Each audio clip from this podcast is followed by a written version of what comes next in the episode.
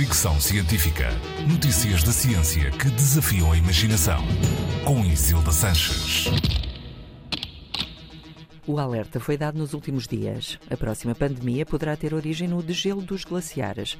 O estudo foi publicado no Proceedings of the Royal Society B por investigadores da Universidade de Ottawa, no Canadá, que analisaram o solo e os sedimentos do lago Eisen, o maior em volume de água doce a norte do Círculo Ártico, tentando identificar todos os vírus presentes nesse ambiente.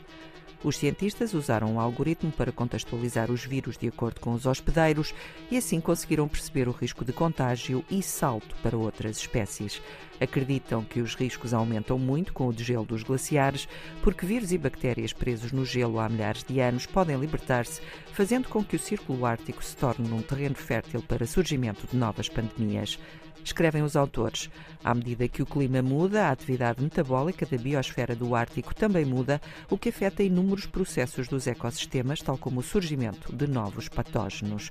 Não foi quantificado o número de vírus desconhecidos agora encontrado, isso deverá ficar para uma nova fase da investigação, mas cientistas americanos anunciaram o ano passado a descoberta de 33 vírus, 28 deles novos, em amostras de gelo recolhidas no Tibete. Calcularam então que alguns desses vírus teriam 15 mil anos. Fricção Científica.